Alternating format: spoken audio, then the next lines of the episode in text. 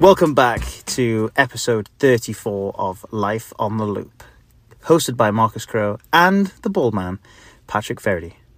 Two guys grinding it out, lugging bags, and living the dream. Join us every Wednesday from Tales from the Course, casual conversation, and a dose of golf banter. Brilliant. Brilliant. Brilliant. Subscribe. First thing I'm going to say subscribe. Subscribe, episode 34. We have a absolute blinder, an absolute peach, an absolute gem. It's probably our biggest guest, no? What do you think? Um, 100%. It's our most, what would it be? Most professional, most accolades, most experienced, I guess, Yeah. guest. Yeah. 24 Um, years on tour. 24 years on tour. Um, as uh, we know from the last episode, we uh, we were doing a uh, Valspar pro am as well as a celebrity pro am, and it did not disappoint. Um, but yeah, we were lucky enough to secure a very experienced high end uh, figure. No, we did. And I, I want to put it into perspective. This guy, well, we can say his name, like, because we're going to find out in a minute. Yeah. Pepsi. Pepsi. Stephen Hale, Pepsi, the man himself. Uh, throughout this interview, we obviously talk about his experiences and his time on tour. And We learn uh, about winning majors. We learn about Ryder Cups, President's Cups. It's it's actually pretty interesting stuff. So but he has all the perspective from being in the game, out the game, uh, seeing it from back in the '90s to what now, really, back on uh, Richie Werenski's bag right now, and uh, yeah, we, we dove straight into it, and luckily enough, we, we, we sat him down for a good 40, 45 minutes talking about his experiences, and I tell you what, it was quality. I, I think I think we've introduced enough. I think we should just rattle into it. We do. So here is our interview with Pepsi.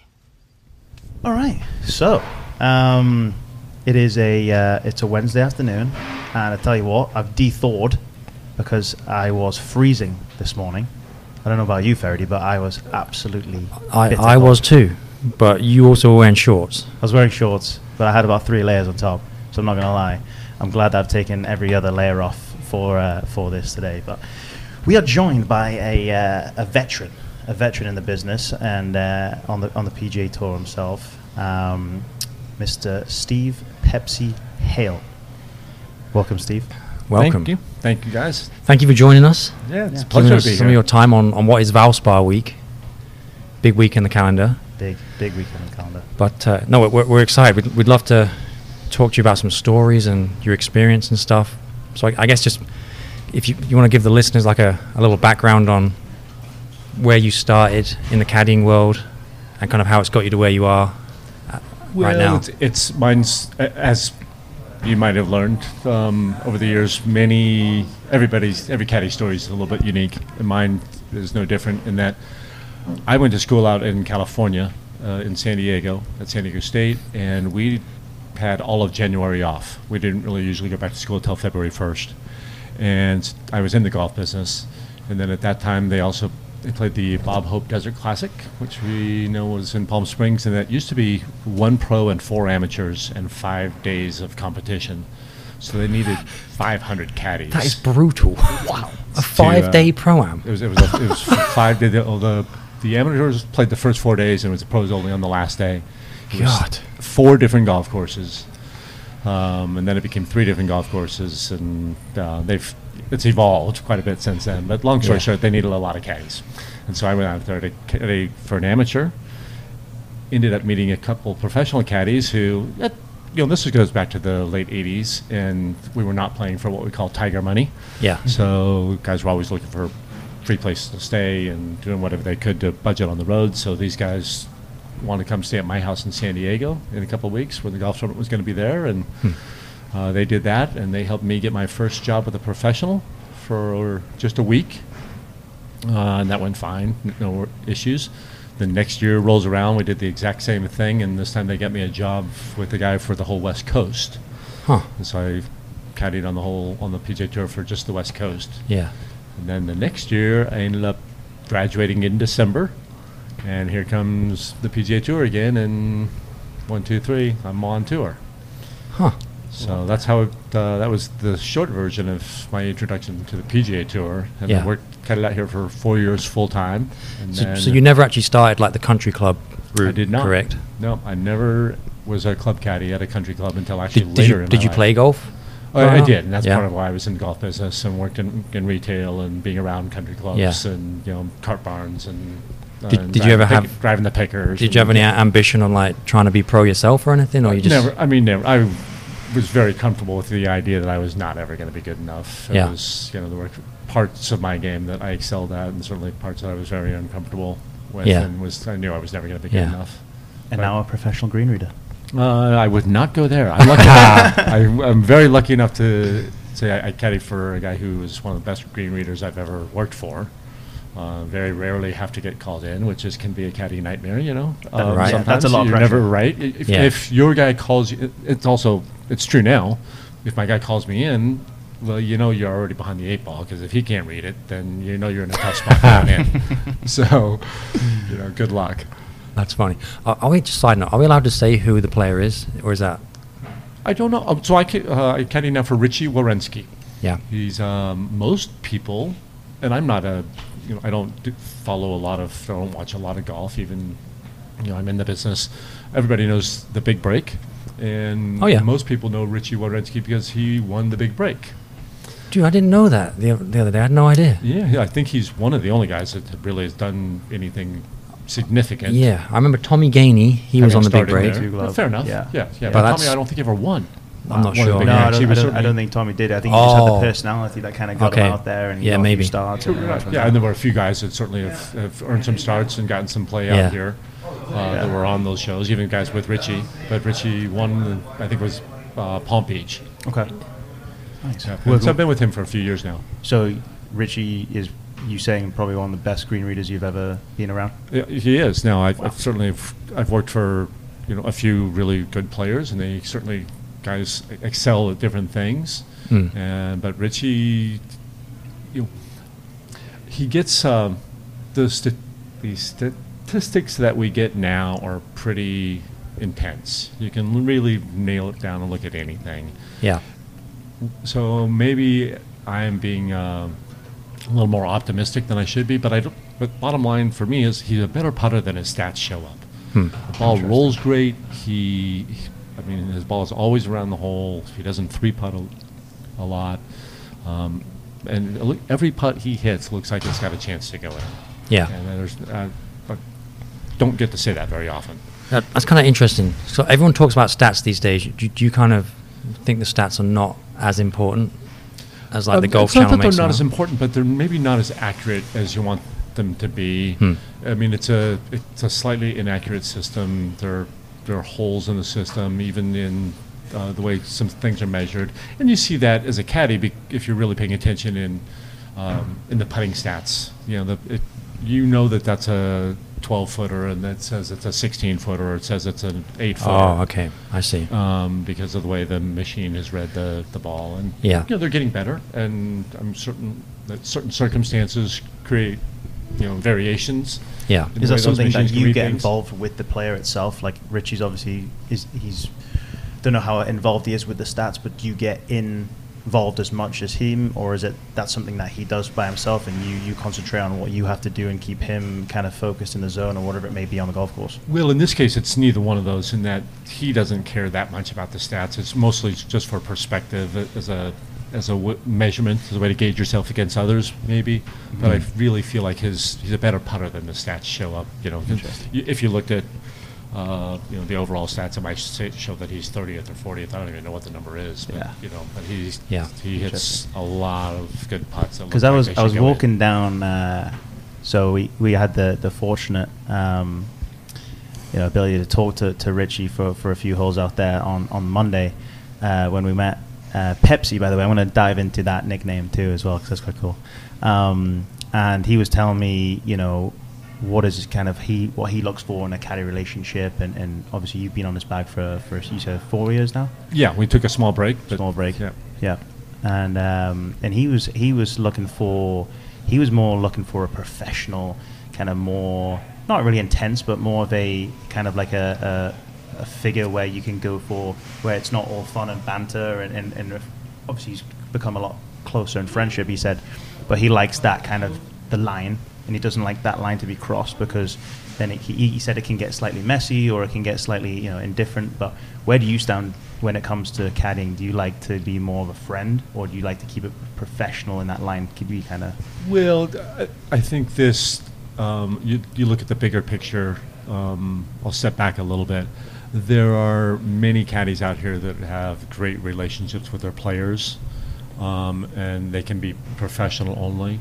And there are many caddies out here that have great relationships with their players, and they're also very good friends with them, um, and they do things socially together.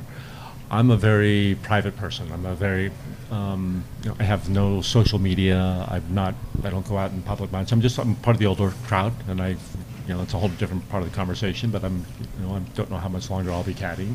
Yeah. There's a lot of uh, new young caddies that are, that are uh, a lot more socially savvy than I am, let's say. But the uh, for me, so bottom line for me, it's a very professional relationship. Um, it usually always has been. It's only a couple times a year we might do anything socially together, um, but that's just that speaks something to Richie's personality, as you've mentioned, and Yeah. to my personality as well, and that's part of why we might be a good team. yeah. Yeah, I, I, how do you think caddying's changed since you started to what it is now on tour? Well, I'm in a very unique situation in that when I started caddying, I caddied for four years full time, and then um, my girlfriend at the time said, you know, pick me or pick caddy, and I picked her, and I uh, we're married and have been together for you know 35 years, and I was went away for 12 years. I had a real life and real job, and You missed it. and a career. I did miss it a little bit, you know. I actually I loved it, and uh, Yeah. you know, but I knew backtrack. I knew picking her was the right thing, and, and leaving at that time was the right thing.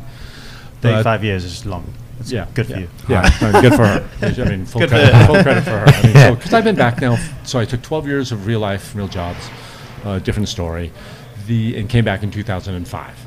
So I've been back now for nearly 20 years, and at that the time I came back, my kids were four and six, and you know, and I go. I'm on the road for 30 weeks at that time, so it takes a it takes a real strong team, and, and that team has to be stronger at home than it is on the road.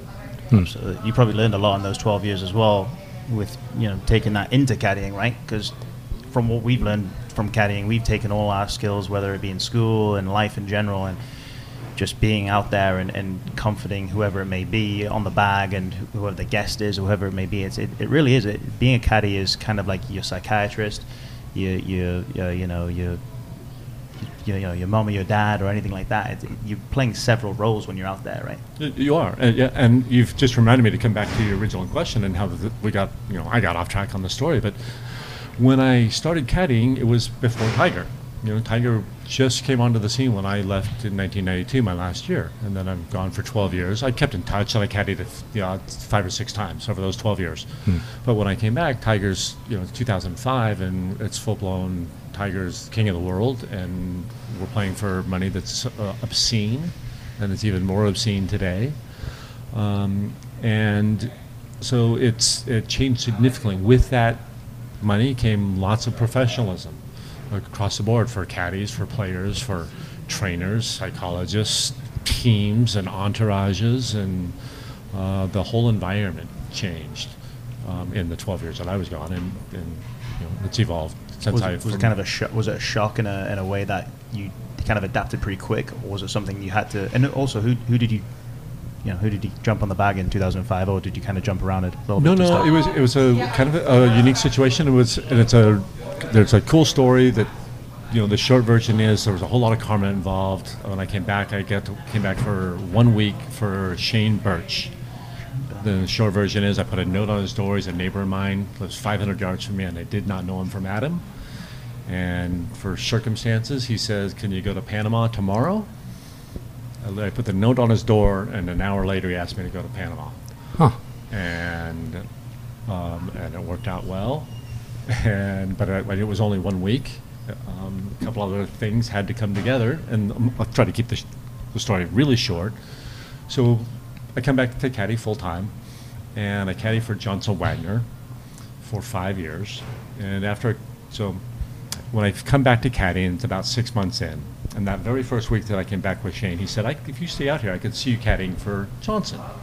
Sure enough, six months later, I caddy for Johnson. Now we go two full years of caddying for Johnson, and Johnson and Shane are never once paired together. The very first time they ever do get paired together is the 2008 Shell Houston Open, and Johnson Wagner shoots nine under the first day and three under the second day, and le- goes wire to wire and wins the golf tournament. And Shane got me back in the game in 2005, and then he got to witness because we were paired together the first two days. You know, kind of the, everything come full circle and see me get Huh. that first win on the PGA Tour. That's so full sick. credit to Shane Bertsch. Love that. Love That's a that. pretty cool story. That is. Yeah, and there's some different threads to it that even make it even better. But but I will always uh, be thankful to Shane. That's awesome. That's cool. Well, let's delve into quickly, and then we'll go back to the other stories. The name Pepsi. How, how did this come to be? Well, I drink a bunch of them. I mean, bottom line, that's where it comes from. So I've always had one. I, Yeah. I have my little baby blanket it. in my hand right now. It, you know, I rattle it here with me. and never- never That's like our cocktails. You like? It's funny you don't know this, uh, Steve, but you know when we first started off, me and Ferry when doing this, we, we would drink during the podcast, so we would constantly hear ice rattling. So that's Yeah, quite no, funny. fair enough. You know, there- That's funny. In your honor. So that. I remember before we'd really met, we were on the tee, and I saw, I heard someone, cr- we both heard it, but I heard someone crack a can, and we were like, what the devil is that? Someone cracking a Nuna? Yeah, we yeah. turn around, and it's you just pouring a Pepsi into your, into your I, bottle. I needle it coming off a red eye. That's for sure. And I, I did. Uh, I did read up too. Like you, you like to play a little, few little jokes. I'm just leaving Pepsi cans around, around kind of like the either the clubhouse or, or on the course. Is that is that true? Or Absolutely true. and, and then, as uh, in further, you know, our practical joke of caddy worlds, you know, as a kind of a, I don't know, a breaking in of some kind of a, a little hazing ritual, I'll try to get my Pepsi into my, into one of the rookies' bags. If I get paired with a rookie or somebody that I'm just starting to get to know, I'll get a Pepsi or two in his bag. and then pull it out after 15 holes. Make sure he knows that it's been in there. That's funny. I love that. So, Uh, but the, um, the background is I've I grew up Mormon, was told for years and years and years you can't, you can't, you can't, Huh. and then at some point found out that my parents had been sneaking them for who knows how long, and game over. I was No way. As many as I could from that point That's forward. brilliant. what is your what is your choice of drink? Um, it's Pepsi. Uh, I mean, it absolutely is Pepsi. I drink almost nothing else. I mean, a, a big beer for a night, a big night for me. Sorry, is you know three beers, and it's usually something brownish. Yeah. Okay. It's I That's don't funny. drink any On liquor. average, how many pet?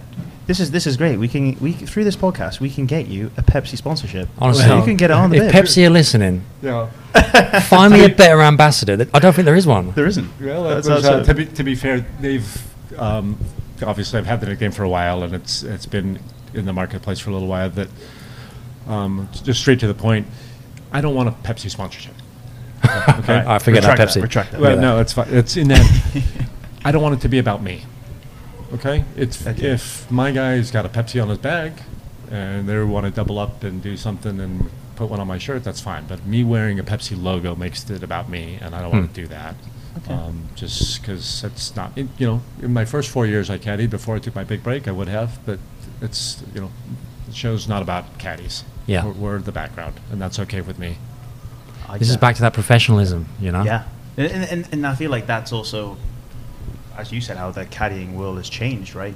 Uh, Tiger Money came in, uh, Entourage and the team and the professionalism, right? It's it's it really is because you got, I mean, as you said, you get pulled in for a putt that could be worth fifty thousand dollars, twenty thousand dollars. So it's it, it is it, it's something that you know we see a lot as well with how much the pay's increased from I'm sure when you started to it is now. There's a certain level of responsibility that you have to obtain throughout the round. Otherwise, the guy's going to be like, well, what am I paying you for? Right? So absolutely, of Um, course. That's awesome. That's cool.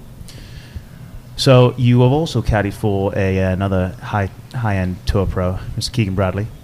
I did, yeah. How many years was that for? Uh, five, pretty much. It seems to be uh, my my go-to number. Yeah, you yeah. know, we all have a shelf life, and maybe that's mine. I feel like that's more longer than the quite average. Longer Sorry? than the average kind of caddy relationship, no? Do you think? Um, you know, th- it's hard to say an average because there are many Yeah. that go for many, many years. There are some. Uh, and I think over the last few years, I think the relationships have tended to last a little bit longer.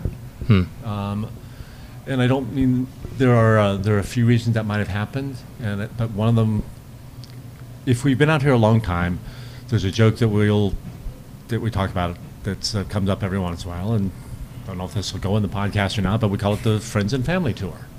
Huh. Okay? Every time there's a financial crisis, or COVID, or some other major happening that upsets people's apple carts, you see a lot of friends and family come out to caddy. Hmm. And then maybe the professional has a couple of struggles and he is losing his card, but the caddy stays. So that's part of the evolution of how things have changed out here and how you know new caddies come to the scene. They come out with their friends or their buddy or their you know they played college with golf with them, but that also creates a stronger bond, and so those relationships last longer Yeah. uh, and are a little bit stronger. And that's I think that's why you see the average you know relationships uh, creep a little bit higher. Yeah. How how does the conversation go when like a player caddy relationship comes to an end? Is it Well, well, I mean, for one, it's never easy, whether it's Yeah. coming from the player or the caddy, and it can come from either way. Usually, it's coming Oh, from the player. yeah, I've but never really thought of it being the other way around, like caddy firing a player. Yeah, it happens quite often. I mean, the first time Richie and I have taken a break, and and I quit Richie once because I Huh. was offered a very high-profile job and a very lucrative job. I in- went to work for Sungjae Im. Um, and worked for him for about six months, and got fired at my first missed cut. That's the that's the the struggle, you know, sometimes with caddying. That's, Yeah. you, know, you have to understand both sides of it, and that's the downside. But there are, you know, there are pros and cons with every job, Yeah. um, and, and we'll we try not to talk about the cons and put too many people under the bus. But yeah, I was I was happy to have the time I had with Sungjae. I had some great memories. Got to go to the President's Cup and actually see the Nice. international team and the, the Oh, international yeah. side of the President's Yeah. Cup, Yeah. uh, which I've been lucky enough to do some Ryder Cups and President's Cups and see both sides now, and it's that's uh, Interesting. unique. What was there a big? Did you notice any differences? The, the international team has a lot more fun than the U.S. team Really? has ever had. Now, I'm, you know, and maybe it was a matter of circumstances that it was a road game, and, and you were in Australia, and half the, you know, a good portion of the team was from Australia. This was at Royal Melbourne. Was this the one that where Tiger played just a few years back? It was, yeah, where he was the captain. Yeah. the captain. Yep. Damn. And you know, so we had, you know, Ernie Els was our captain. Yeah. And Ernie awesome. is gonna, you know, Ernie knows how to live a life, and he's gonna help us live a life. And his Yeah. his caddy Ah. captain Ricci I, I, I've helped us live a life. Ernie a few times, and I can tell you, Ernie is one fun character. So I, I'm- I'm glad that you got to experience that because Yeah. Ernie is a is a good guy. He also sports a big charity autism, which is special to me as well, which is which is kind of cool. So yeah, that's that's kind of a cool cool experience. Absolutely, yeah. We're very lucky to, to be a part of that team. You know, we, we almost pulled it Yeah. off. It, it was uh, neat to see the other side. for Were the sure. were the American players like bantering you because you were on the Oh, international not so bag? Much. No. Not so much. There was a lot of other controversy that week, and and as I um, as I get more experience and I do more of these things, I I get better in every one of them, and I learned some Mhm. lessons there about how to not get sucked in. You know, I got sucked into a couple of situations, and Yeah. and I know that I'll do better next time, too. Uh, it's just you know there was uh, a whole lot going on as there always is at in those Yeah. kind of And, uh, events. and at Ryder Cups too. I mean, the adrenaline and the atmosphere must just be electric, right? Uh, t- nothing like it. There's Whi- just nothing. which like Ryder it. Cups were you at caddying at? I, I was lucky enough to caddy for Keegan in 2012 at Medinah Yeah. when the Europeans came back on Which Sunday. for us is one of our absolute all-time highlights. nuts. Yeah, Incredible. uh, it's I can understand why. Yeah, you know, and full credit, really full credit. And there's a there's some different things that happen around that event. Not that anything earth shattering, but just you know so, how sometimes you get a vibe, and sometimes you get a feeling, and then have an instinct about some stuff, and it just Huh. for me there was a weird instinct on Saturday night, Saturday afternoon when they came back and Ian Poulter won Yeah, four holes in a row. Poulter to get the- blitzed at the end. Yeah. Absolutely, and full credit to him. Well, didn't I think Davis Love didn't he bench Phil for that Saturday afternoon? You know, when Keegan and Phil were on absolute fire. Um, I don't remember that. Okay, Okay, to be fair, I don't remember that. He may have. gotcha. Uh, and it was something that it, it- even the America, even the Europeans were like, "Well, thank the Lord that happened," because they were they got three points. I think the highest points that they did overall um, that Ryder Cup. So That's interesting. So, you, with the Ryder Cup being said, you I remember you telling me briefly a story uh, out there on Monday, and you got goosebumps. You know, you were literally like, "That's how special it is." It- you it- have to live through it or see one to really get that. You know, and I'm getting them now feeling. just thinking about it again too. I, I, it Co- yeah. such a cool experience to be part of a Ryder Cup. And if you, as a spectator, I feel like you, everybody that's in the golf business should go to one once, just to feel it and to sense it and to, to feel that energy. That being said, as a spectator, it's a really, really difficult event to go see. Maybe with the exception of Sunday, when you've got 12 different groups on the golf course at one time Yeah. and so things get a little bit more spread out. But but to, if you boil it down, you've got four groups on the golf course, and who knows how many spectators trying to watch four yeah, right. groups. On like three holes of golf, basically. Yeah, correct. That's yeah. you. You did tell. Can you tell us that story about the first tee shot? Because your your guy had the honor, right, of the first tee shot. I, we did. So uh, it was the very. So this was Friday at Medinah, and it is Keegan Bradley and Phil Mickelson in the very first match against Luke Donald and Sergio Garcia, and it's alternate shot.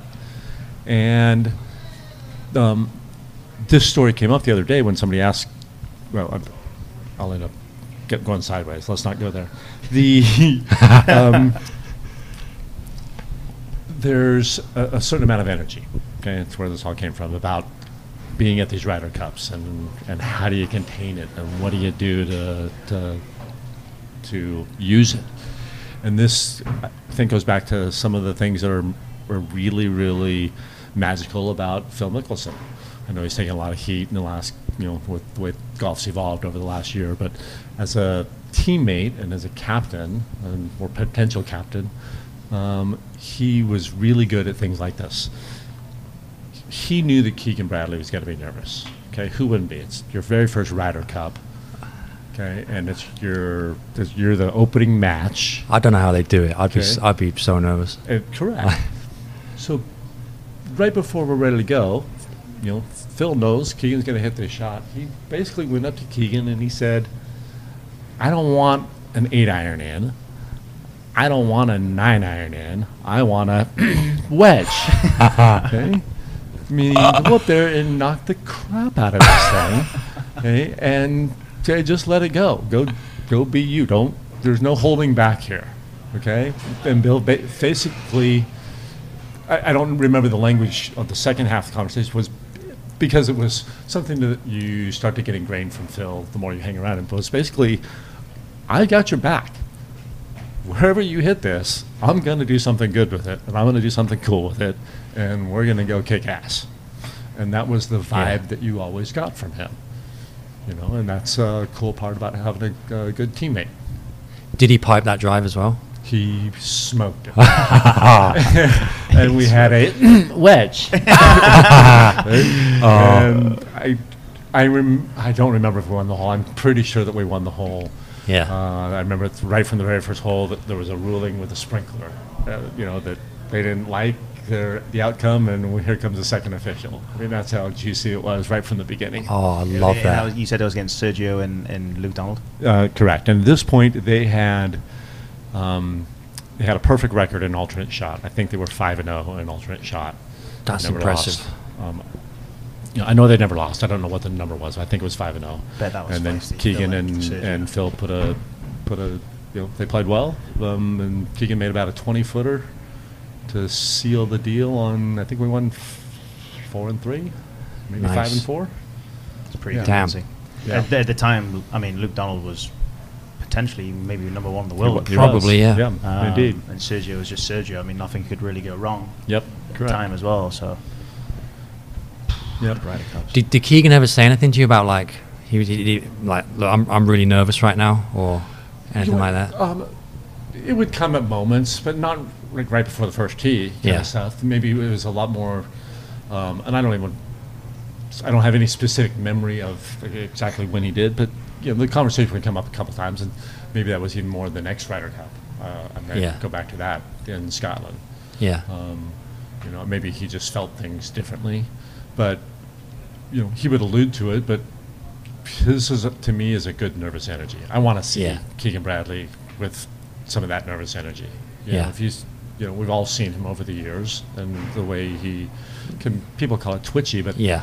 I l- loved the way that he would back off a golf shot. As a caddy, to me, I want my guy to be ready, and if he's not ready, I want him to be have the mental capacity to back off and start over. And I always thought that that was one of the greatest things that he did ever. Yeah. Is there ever a he, he moment? got a lot of grief for it. Is there ever a moment when you just just you've you've given him a club, whoever it may be, Richie or, or Keegan in the past, and, and you've gone shit. I don't like it. Do you ever just when he's literally about to pull it, do you go no, or do you just let it? How, how do you deal with that? It, it's um, it's one of the hardest things to do as a caddy because it's as you know caddies know it's it's a moment to moment thing because sometimes it's predicated on the wind if you're if you're that you know dialed into the shot and I'll tell you this that um, I did it this year in Phoenix um, right before he was going to pull the trigger and it did not work out very well Uh-oh. Okay. Was it- Uh, it wasn't most of the time it does. Okay. Okay, and I, will- will try to give myself some credit, and most caddies out here some credit. I feel like most of the time, if uh, I see a caddy back their player off, especially last minute, more often than not, they've done the right thing. Huh. Um, but sometimes a player just has a picture in his head, and you know he might. You know they always know. They know more than you whether they're going to hit a good one or not before they pull the trigger. But you don't know that. Yeah. Sometimes, uh, in this case, in Phoenix, I backed him off, and then when we got back in there and did it again, we hit it in the water, and it made the rest of the day a little struggle. Oh no. Damn. So, but yeah, it's always a tough thing to do is is when to do that. But that's part of why we're there. That's Yeah. part of why I'm there. I feel like you know, one of my strongest attributes is reading the wind. I feel like I'm really, really good at reading the wind and seeing where it's coming from and knowing when it's gusting and watching you know every element of the trees. And Hmm. when I say the trees, it's not not just watching the stuff that's you know that's 30 yards away. I'm watching the stuff that's 200 yards away from and where it's coming from and how far you know how much it's gusting and Is that something you've learned over the years, or is that something that you've always had a knack from the start? Both. Okay. Uh, both. Yeah. I mean, I mean, I always felt I was good at it, but I learned to be better at it, and to the point where I can, you know, see when the wind's dying, or I'm paying attention to when the wind is dying and when the wind is gusting, and Yeah. uh, when it might be switching directions. Uh, Monday out here was particularly weird because it, it was uh, changing directions quite often, you know, and that makes it hard as a caddy for sure, Yeah. especially when when you have tree line courses like we have here. Yeah. Did you ever have like a mentor, like a in the caddy yard, like who you looked up to, or you you'd ask like, "What do you do in this situation? Like, how would you deal with this?"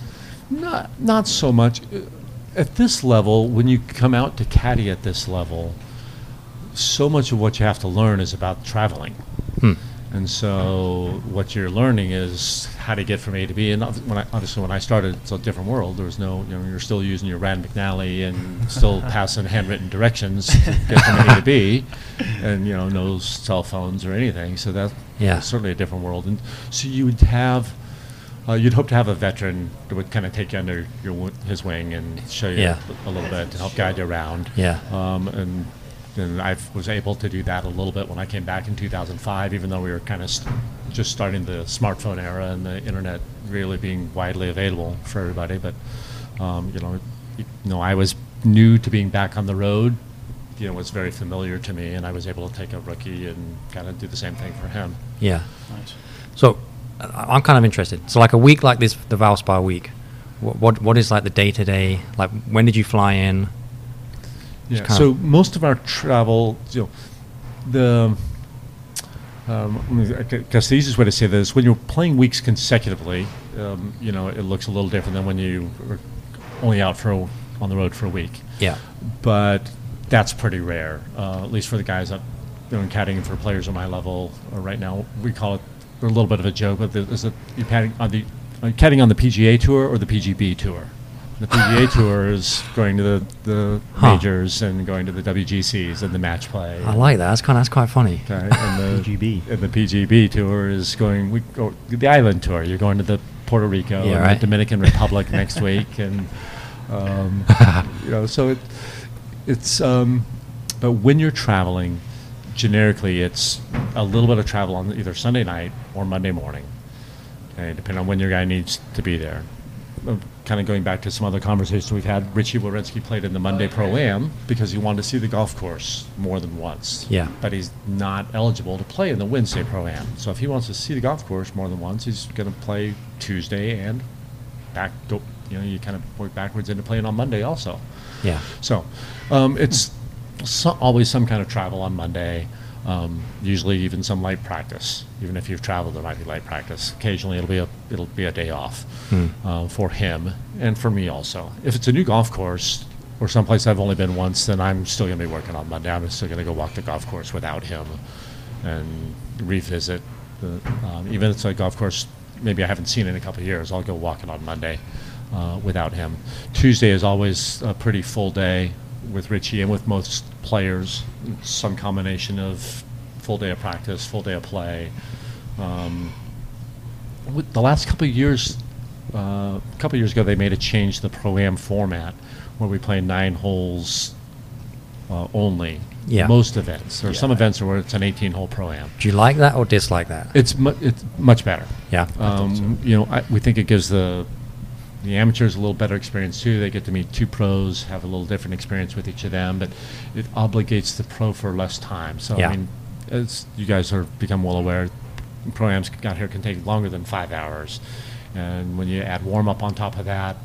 Um, pros not really going to get much good practice in on Wednesday, the day before he's going out to play for obscene amounts of money. Yeah. So it's um, you know, Wednesday, the Tuesday is always a big practice day. Wednesday is some combination of uh, playing and practice. Most guys that are going to be in the field here are going to be in the pro am on Wednesday for at least nine holes, but that allows them, you know, a couple hours of good practice time without overdoing it. Your practice schedule on Wednesday is a little bit dependent on what your tee time is on Thursday. Okay, if you're playing early on Thursday, then maybe it's a little lighter or it's a little earlier um, in the day, just so you can be rested and you know be ready for the 4:30 a.m. wake up call Jeez. Thursday morning. Um, and conversely, if uh, you know you're not playing till Thursday afternoon, and then Friday morning, maybe you can go a little harder on Wednesday or Yeah. do a little bit more work on Wednesday. Yeah. Well, what time are you guys out tomorrow? First round. 8:13. Eight thirteen. So what's the schedule look like for tomorrow morning? So with Richie, he's always ballpark hour and 15 or so. Then you give or take a couple of extra minutes based on how far things are from one uh, of your needs to another. You know, in this case, the locker room's a little ways away. We get shuttled up here, but once you're up, you know, on campus per se, the driving range is right next to the putting green, right next to the chipping green, Mhm. and literally steps to the first tee. Yeah. So you don't really need to build in too much extra time or any extra time. You might even, Yeah. you know, just back work backwards a couple of minutes. But everybody has their own routine. Uh, for some guys, 45 minutes is enough. Richie, you know, he likes a good hour and 10 Yeah. to, to you know, first he'll putt for 10 minutes, and they'll go hit balls for 30 minutes, uh, work pretty much all the way through the bag, then go uh, hit some chips and bunker shots for 10 more minutes, and then 10 more minutes of putting, and be ready. How do you prepare? And and does it depend on how big the tournament is, or is it pretty much the same? No, I mean, the preparation should be the same. Obviously, we all, things get a little heightened when you go to the really special and the really cool events. Um, but my preparation is always in the nights before. Uh, with uh, thankfully the internet and the ability to get a lot of our information delivered digitally, we can see the whole locations um, the night before, uh, which is the, the majority of my work. You're matching that with the your weather forecast. I'll just do a mental walkthrough of my round. Uh, in, in addition to making notes on my, my book with where the whole locations are, but it's just a mental walk through the round of all right. Well, I, uh, if the wind's going to be X, then I know then, you know, first tee is going to be downwind off the right. You know, second tee is going to be downwind off the right. Third's back in off Yeah. the left. And just walk way, way through the round, given the weather situation, especially here in Tampa, where the wind blows and blows significantly and can make it uh, be influential throughout the rest of your round. Um, you know, in the mornings, it's um, there's not really much else to do. The, most of my preparation goes into just preparing my yardage book. You know, Yeah. some of that is Um, early in the week, my preparation is taking the notes that I've made from previous years. I always bring yardage books from at least a couple of years worth of notes, especially since there's Richie's notes. I have every single shot that he's hit. And those yardage books go with me during the practice round, so that when hmm. we're playing on Monday and playing on Tuesday, it's like, what did we always hit here? This doesn't feel right. Hmm. Well, all right, we've hit three wood here, and you show him here's here three wood downwind, two iron, you know, driver into the wind. Interesting. What, what, what, what's the what's your one or maybe two superstitions when it comes to caddying? Is there any? Left shoe on first, right mm. shoe, couple tees in the No, pocket. no, n- no. That's it. For me, it's more, and I don't, you know, um, there are, are some standards out here that are on tour that I've been really bothered by that have evolved and have changed. Our bunker raking has gone to shit. Huh. Okay, Interesting. It's a professional caddy. I expect more of uh, of what we're getting. You know, more of more than what we're getting. Let me ex- Yeah. rephrase Yeah. that. The bunkers are rigged terribly, way too often, um, and that's true on Thursday through Sunday. But COVID was one of the worst things that ever happened because when COVID hit and we came back we were one of the first sports back, and full credit to, to our leadership for allowing golf to be one of the first sports back and to help everybody get through this COVID thing by being outdoors and doing other stuff. But there were no bunker rakes. Okay, when you went to play golf, you didn't. Nobody raked bunkers Oh, yeah, yeah, anymore. Nobody yeah. wanted to touch bunker rakes. And when we were came back out, it was we were instructed to try to not, you know, to, to not even pass the flagstick from one to another. So the short, you know, the kind of the sideways outcome of that was no bunkers ever got raked on Monday, Tuesday, or Wednesday. Huh. Okay, so your practice rounds, if you want to have a game with your buddies, well, you, now you're hitting it into bunkers and there's footprints, and so you have to move it. And but it just became caddies became lazy, and I I don't want to say that we're all so lazy, but it created different expectations from the players. Because in the past, you were you needed time to go rake that bunker. Well, now they don't want you to rake in the bunker. In fact, they didn't put rakes out on Monday, Tuesday, and Wednesday for a while. Okay, because they didn't want us even touching the rakes. Well, then you're spending a lot more time with your player up around the greens, and you're chasing and shagging balls for him and chip, helping him chip and putt and that sort of thing. Well, then when the rakes came back, well, your guy kind of you still feel a little guilty. You're trying to be up there as much as you can for your player, and he feels like you should be up there more to, to help him sh- shag and chip and putt. Yeah. Well, so bunkers aren't getting raked on Tuesdays, and it continues to happen. Going now, we'll go back to our friends and family tour. People who come out with not a lot of caddy experience, or with just um, maybe even just lower standards. Maybe I'm just getting the old for, mm, you know, uh, the old man that's just a little curmudgeon But yeah, bunkers are a big issue for me right now. I, I- honestly, if I'm if I'm honest, I thought that on every hole, around every green, I thought there was either a volunteer or somebody who knew how to to rig bunkers. I didn't know it was the actual caddies who rigged bunkers. I didn't know that. Okay. Well, so Did this you? goes back. I thought it would have been oh, yeah, I guess- one person. You know what I mean? It would have been a lot more convenient for, for the caddies, but then also like, I mean, just for example, right? If, if you were second group out, the second group, you know, leading or whatever, and you've got someone behind, and you're purposely not breaking a bunker particularly well because you, hopefully he might go in the bunker and he's going to shoot. Ah, that's an interesting thought. Right. Kind of like sabotage yeah. within the rules, I guess. correct. I mean, Yeah, like- so- like, yeah. So sorry, I'll jump in. No. One of the greatest things ever, one of my favorite events is the Open Championship. Okay. All right. Okay? I like that. And one of the f- one of my f- the reasons I, you know, a lot of reasons I, I'm in love with you know with Scottish golf and links golf, but at the Open Championship they have bunker rakers with every group. Yeah, that's where I've seen That's it. what I thought. Okay. Yeah. And obviously, they're the superintendents from around the local areas. They know how to rake bunkers, okay? And they have no skin in the game, so they're Yeah. going to do a professional job. Okay, there are I, there are unnamed players out here. I will not say their names, but there are guys who have told their caddies, "I don't care if you do a shit job, raking the bunker." Okay. Please do a shit job raking the Yeah. bunker. No, I- because yeah. it only affects the people behind it. Hundred percent. Yeah. Yeah. Well, uh, that's the greatest ever story was was Sandy Lyle, and gr- between him and Greg Norman with with spike marks. Sandy Lyle used to drag his feet, and Greg Norman told him that my putter is about to go somewhere you don't like it if you keep doing it.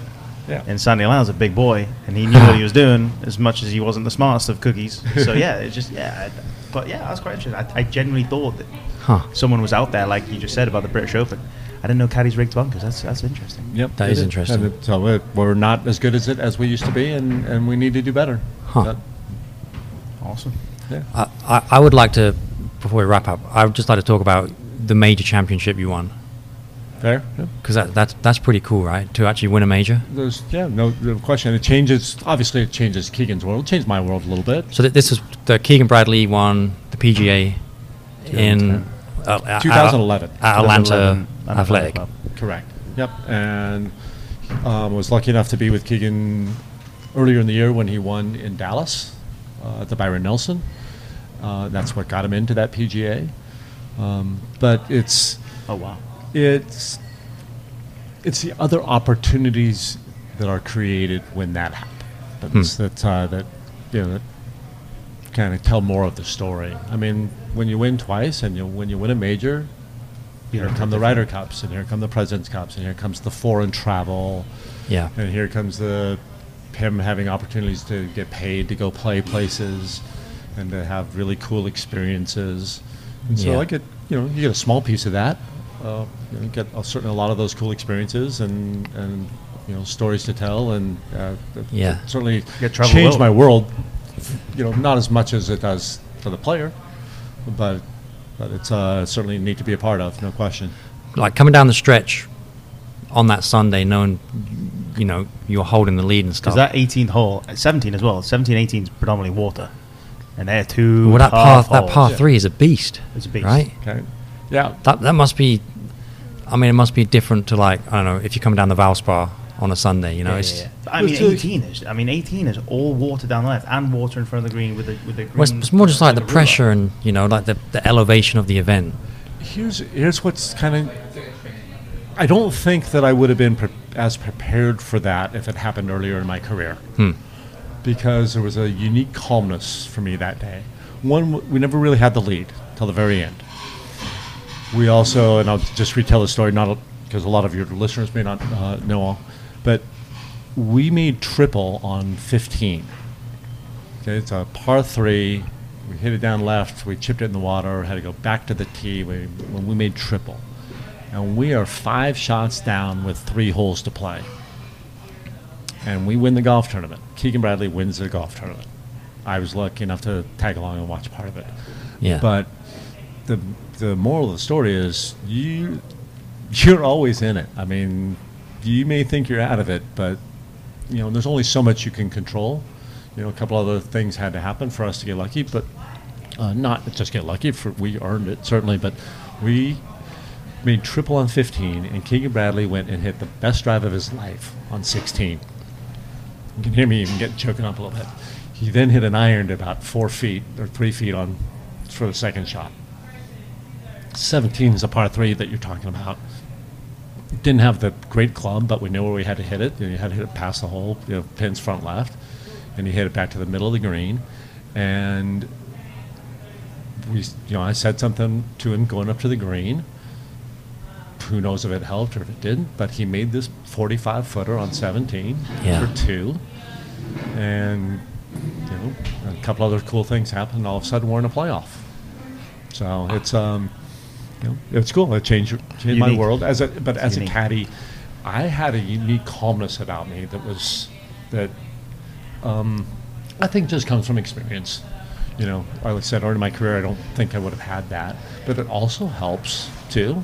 You know, Keegan, when we made triple on 15, he was marching to the 16th tee, chest back, head held high.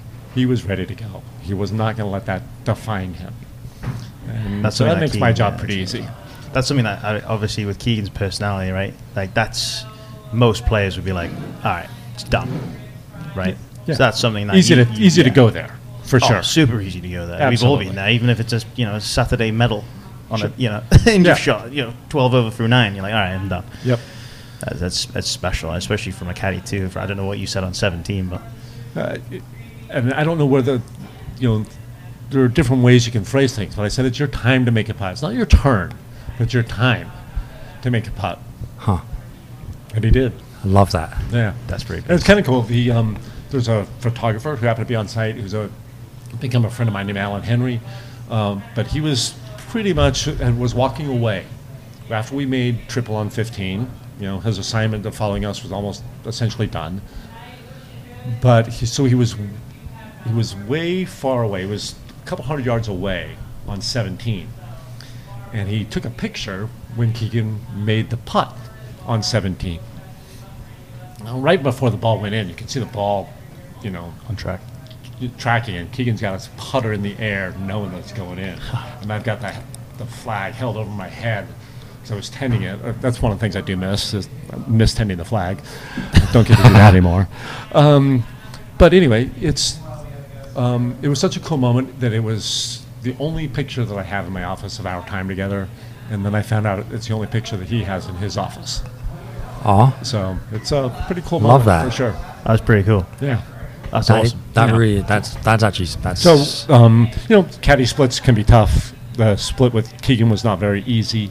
Um, but on the 10 year anniversary of that win in 2021, I had that picture made into um, jigsaw puzzles. Uh, and I, uh, I sent him a couple of them, you know, some junior sized ones for his kids and a couple of big ones for him.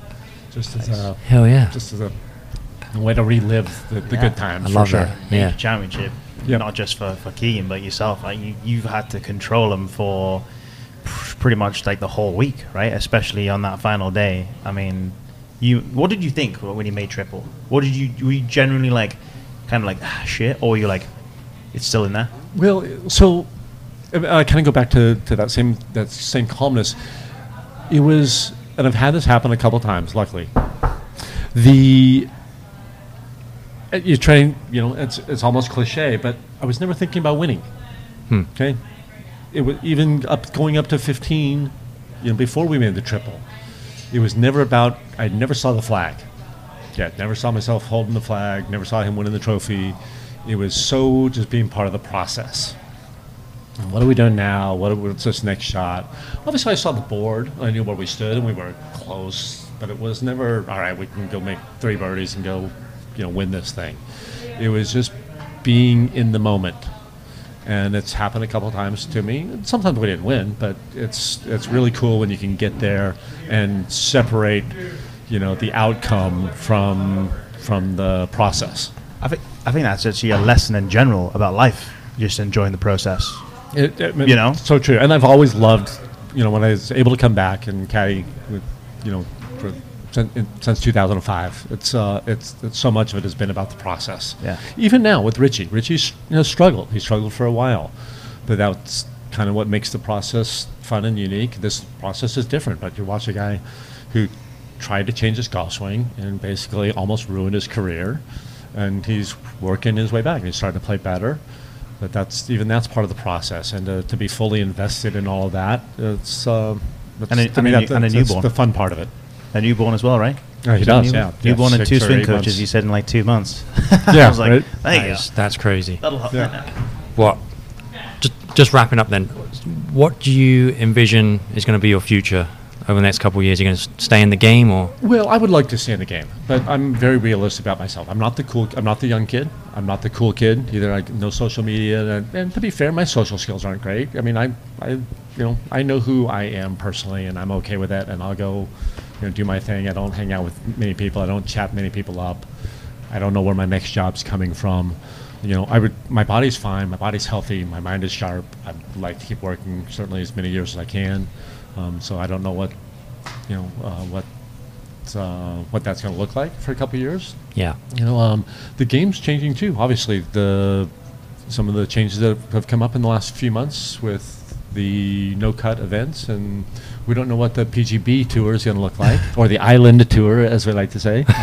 um, you know, so as caddies, um, what are those opportunities going to look like, and, and how many of them are there going to be? But I, I love caddying. I love the process. I love um, just about every day been on the golf course. I mean, sometimes Richie's a really, really difficult guy to work for, and he makes my life um, difficult sometimes. I have no problem saying so. I'm grown up enough, and I'll take it if I have to. But Interesting you said that. because he did. He was like, you know, I, I the relationship that I have with with Pepsi is it, it's it's developed over the years to some to a relationship that I've loved. Which so, yeah, I don't know, you didn't know that, but um, which is kind of cool because obviously you guys have a very professional relationship, and you guys have clearly butt heads in the past, but now and hopefully this week you guys do something cool. Yeah, like right? that, it'd be neat. 'cause it's nice to see him finally going the right direction, especially when you can see a guy struggle for so long. Yeah. I mean, uh, there are a couple of really cool stories, and I I haven't reminded Richie of any of this lately, but there, I'm some of my uh, people that I admire the most are the guys that struggled the most and made their way back. Yeah. Um, and there are a couple of really cool examples of that from, from Scott Verplank way back in the early 90s and um, even Brendon Todd recently, you know, guys that just have lost their game and come back and, and had great success again. So uh, I hope Richie's going to be the next one, hopefully. Hell yeah. I'd, I'd love to see it. Steve, it's been an absolute pleasure, my man. So it's it's something that you know we've always wanted to get someone who's a professional in the game and who's done it for so many years and really get their insight, not just from the country club aspect, but the professional. The professional. top of the game. Yeah, Ryder literally. Cups, majors. Yeah, it's it's awesome to hear it, and uh, yeah, Great to see how it's great to see how passionate you are. You, you know, getting emotional, reliving moments. Yeah, yeah, You it's, know? it's uh, they're, love that. They're still very, they're, they still are very strong uh, emotions for me, uh, The- good, good and bad. the pictures in the office. That's actually so cool. Yeah. Yeah, Mu- like how so wait, so how did you eventually? How did you guys know that? Um, I, I think I read that. Okay. I, I th- I'm not sure how I heard it about it from him. Um, maybe even uh, I. th- You know what? I, I don't know exactly how I heard about it from him, but uh, he is, he has, had mentioned it somewhere. I Yeah. remember that he had mentioned it, and and so that's uh, it's a cool picture. It really is, and uh, I like telling the story that it's so weird 'cause people see so many different things. This picture is really, really wide angle. You see the whole width of the green. You see the whole grandstand, and all I s- the fair not all the very first thing I see in this picture is the one guy in the grandstand who's standing up with his arms in the air because he knows it's going in. I don't know if he's been sitting there for the whole time or if he's just perfectly right down the line. That's funny. But that guy needs a copy of this picture because he Oh is. We should try and find him. you know, We should. it's- We'll it's, uh, somehow- We'll do a social world is a hunt weird and try and place. find him. whoever you know, if you were behind the 17th green when Keegan made, Bradley made that putt at Atlanta Athletic Club, you know that might Reach be out. you. Life Hell on the yeah. podcast. Yep, That would be brilliant. I'd love to find this guy now. that'd be love it. great. That's our search. Well, Steve, I appreciate it, my man, and have uh, good luck for the rest of the season. Yeah. Always, I Thank you so it, much. Happy, happy to be here. Enjoy Awesome. telling the stories. Thanks for having me.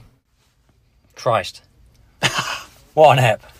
Oh, I I'm I'm buzzing. I think it, it goes through the roller coaster of emotions, right? It, on listening to it back because I've I've done the edit and heard it back. Hearing the man get emotional about caddying, that that was brilliant. I love that. The man just loves it. That was quite surprising. 'cause so obviously, you know, he's done this for so many years. Then he was going through the course and shot by shot, and I was like, this. He was tearing up. I love it. Yeah, it was absolutely it. insane. I remember seeing it and he was rubbing his eyes. I thought allergy season, in it? And then he told us, man's Got- welling up. he's got pollen. He's got pollen in it. Brilliant. But no, I, I, hopefully you guys enjoyed that episode. Big guest, great stories. Let us know what you thought. Any feedback? Subscribe. I'm going to keep throwing it down your throat. Subscribe to the Throwing it pod. road. It's growing day by day, week by week. And uh, yeah, this is a start. More big guests to come. Hundred percent. What uh, my question was for you, Mr. Baldman. What was the what was the most interesting part of the uh, the recording that you kind of took away from it? I love hearing about the Ryder Cup stuff because that, that's like the pinnacle of golf. Like to be carrying a bag, crunching the numbers, reading greens in the Ryder Cup. It doesn't get much better than that. Like that's the pinnacle.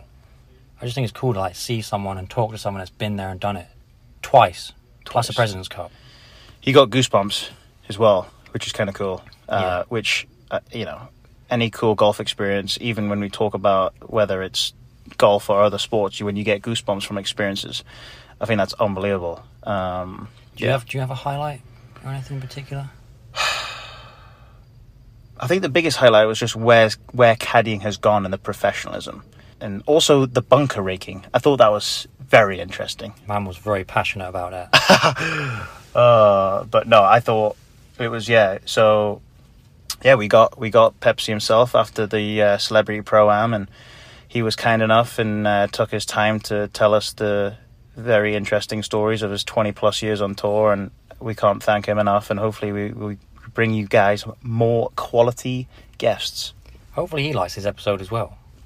That's true, actually. But I actually do have a quick question. We've got to do a quick question. One thing we forgot to discuss, which I was really pissed about after the episode, was that Pepsi was the guy who was caddying when Miguel Angel Jimenez and Keegan had a face off. right? And he was a guy that got in there and kind of like tried to diffuse it. So my question is, do we get him back on just for a little cameo to discuss that heated confrontation between Miguel Angel and Keegan to see what really happened? We'll get him on the blower. We'll get him on the phone and be like, all right, talk to us. I think that'd be quality. That'd be quite funny. But yeah, what That- about that? That's eh? it, yeah. First big one, episode thirty-four, in the books. First, uh, first public famous figure, which very cool. Yes, and it'll be back to normal service next week. And subscribe Subscribe again. Subscribe. Get on the good old Spotify and Apple and give us your five star ratings and your comments. And let us know. socials. Send DMs. Whatever you want. But yeah, yeah, we got a big week coming up as well. We got member guests coming up at our club, as well as another recap of what we've been going on the last couple of weeks. Absolutely. So I guess uh, with that all done and dusted, we just got to say, Live. laugh. Live!